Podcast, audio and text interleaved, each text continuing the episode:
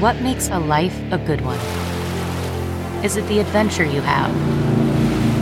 Or the friends you find along the way? Maybe it's pursuing your passion while striving to protect, defend, and save what you believe in every single day.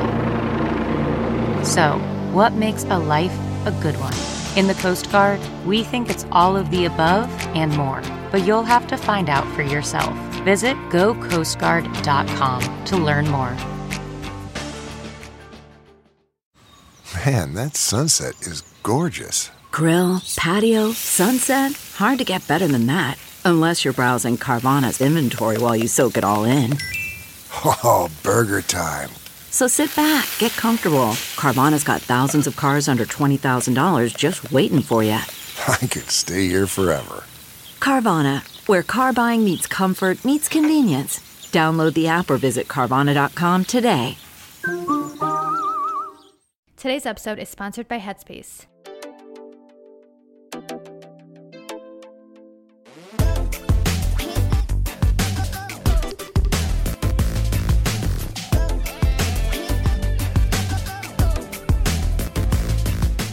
Hi, besties. Welcome to or welcome back to Try Not to Care and happy fucking Aries season. If you don't follow me on my socials, which if you want to, they're linked in the description. And not to toot my own horn, but I'm pretty hot on Instagram and pretty, one might say, witty on TikTok. But if you don't follow me on there or you don't know me personally, I am an Aries. And if you're listening to this the day it drops, tomorrow is my birthday, April 4th. So, yeah, I just kind of wanted to have a little birthday vent session. I think it's a very well known universal thing that hot girls cry on their birthday. I absolutely dread my birthday every year. And it wasn't always like that, but every year since I've entered my 20s, I have had such a hard time. So today, I just kind of want to talk about what's on my mind, what I'm struggling with, and also the deeper meaning to why so many of us fucking hate our birthdays. Because let's be so for real, it really isn't about our birthdays, now is it?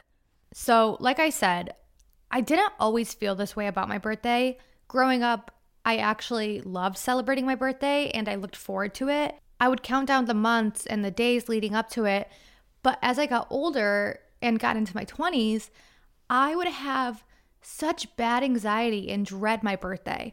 It would be a month until it, and I'd be having a full blown mental breakdown about it. For a while, I didn't really understand why I felt this way or what changed because if you know me, I love being the center of attention. I love being complimented. I love affection. I love gifts. And it's like, what better day than your birthday to receive all of that? Well, in theory, of course, that's all great and should happen on your birthday, but what happens when it doesn't? One birthday happens and you don't receive as many birthday texts, or people can't show up to your birthday, and you know, it sucks, but it's just one birthday. People are busy. There's always next year. But then next year comes and that happens again and again and again. And every year, you're reminded that you don't have a close group of friends. You don't have people who want to go out of their way to throw you a party or go out with you. You don't get as much love or support as you used to. And you're shown that you don't get celebrated as much as you want to or as much as others do. I mean, growing up, it was easy for me at least. I was privileged enough to have parents who made my birthday a priority. My mom would plan my birthday parties and let me invite all of the girls in my class. My parents would buy me presents and cake and make that one day super special. I was taught that your birthday is your day, which should be special, and people who love you will celebrate you. So when I got older and I was shown the opposite, it really fucking hurt. I have these high expectations for my birthday because what I was taught as a kid and also how I look and treat others' birthdays. I guess you could say that they're unrealistic expectations, like you shouldn't expect anyone to do something for you or make you feel a certain way, but you can't blame yourself for wanting that. So every year, I feel the need to plan everything for myself to avoid being let down on my birthday. I have to throw myself a party. I have to buy myself presents. I have to plan the whole day out for myself because if I don't, who's going to? I wish I could say that doing all of that fixes everything, but I still end up crying on my birthday because, yeah, I love myself and I want to treat myself, but I still wish the people that I loved treated me that way too. And I think that's what it all comes down to the truth behind why birthdays are so hard. It's not because of the day itself, but everything that's been hurting you or has been in the back of your mind starts to be brought up. The reason so many of us struggle with our birthday is because of our internal struggles. It's not that I hate my birthday, it's the fact that I hate that I don't have a lot of friends to celebrate with. It's the fact I question all of the relationships and friendships of my life. It's the fact that I question how people feel about me and their intentions behind being in my life. It's the fact I fixate on my age and spiral about what I'm doing with my life and if I'm falling behind. I think when you're struggling with anything and it's not being addressed correctly, you'll never be able to fully enjoy good things in your life. I'm not going to feel content about a day that's supposed to be celebrating me if in the back of my head, I don't feel as if I'm worth celebrating or I feel as if there's nothing in my life to celebrate. It's a no brainer that I dread my birthday and holidays and summer vacation and new opportunities, all things that are supposed to be exciting. I dread them because part of me feels like I'm missing something, like I'm not good enough, like I'm not deserving enough, I'm not doing enough. One of the biggest things I struggle with when it comes to my birthday is the relationships in my life. Birthdays and holidays in particular are supposed to be celebrated with your loved ones. And I want that so badly, but I'm almost always reminded every year that I don't have as strong of connections as I'd like to. You can have a lot of friends or people in your life, but if they're not adding substance, meeting your needs, or filling your cup, you will still feel very lonely. That's not to say that I don't have great people in my life. There are people in my life that I'm so fucking grateful for. But there's still a part of me that looks at and questions the people who are in my life that don't always show up for me and don't reciprocate the same energy that I do for them. I think that's what's confusing when it comes to letting go of friendships and relationships. It's so easy to say, let go of people who don't serve you. But it gets difficult when people do serve you, just not entirely. There might be people in your life who you really enjoy talking to and spending time with, and you feel good when you hang out with them, and they serve you socially, which is great, but then they aren't there for you when you need them. They don't 100% support you. They choose their partner over you. They don't treat you the way you treat them. And they just don't serve you emotionally. It's like, do I give up on this friendship that does make me feel good sometimes, but they also make me feel lonely other times? And then you get in your head questioning why they make you feel lonely. Why don't they treat me the way I treat them? Why aren't they there for me when I'm always there for them? What am I doing wrong that I don't deserve the same back from them? Like my birthday party this year, I'm throwing it for myself, which is fine. I've just learned if I want to have one, I need to plan it. And I invited my friends, as one does when they throw a party. And I'm not going to sit here and sugarcoat it. It fucking hurts hearing them say they're not coming. I try my best to be super rational and understanding, especially if someone has a valid reason for not coming. But sometimes someone gives you a reason, and as selfish as it sounds, you just think to yourself, if you had asked me to come to your birthday party, I probably would have told my boyfriend, we can make plans another night. Or if the drive is too far, I know that for me, I would make it work. I would make the drive. But that's why it hurts.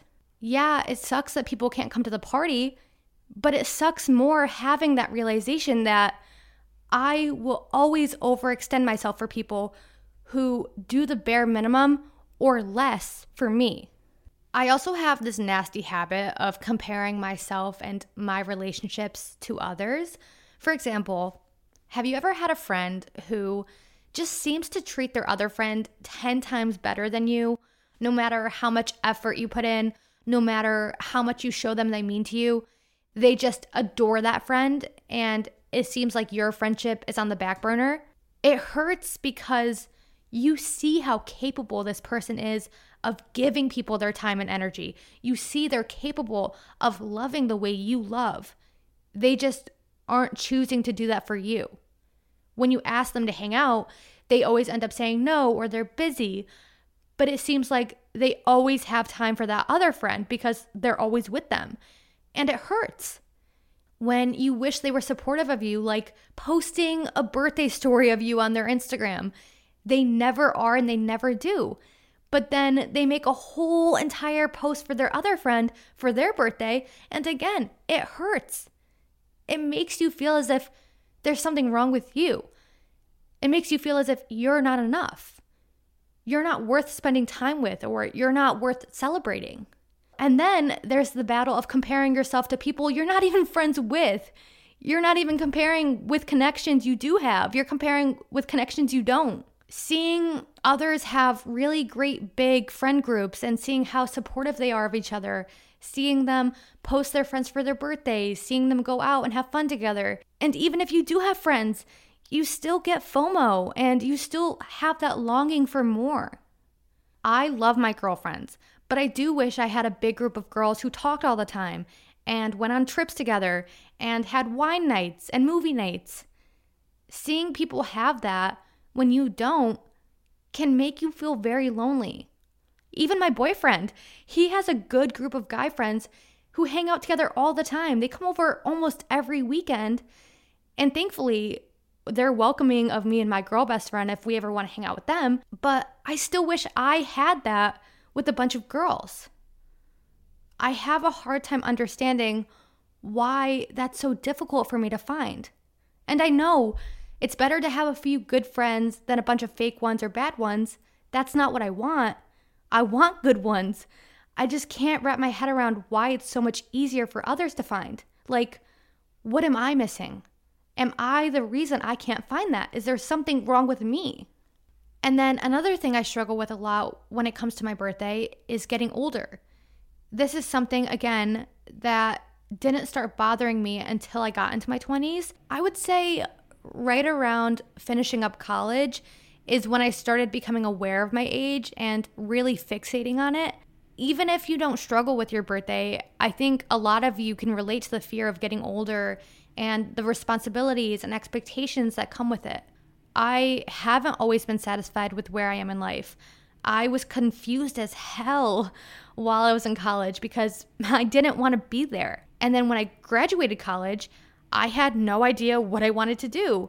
Once I got a job, I hated it. I thought I could be doing more with my degree. I thought I could be making more with my degree. And then once I quit my job, I still felt like a failure because not only did I not know what I was doing with my life, but I was doing something very unconventional that someone in their mid 20s probably shouldn't be doing or what people make us feel like we shouldn't be doing.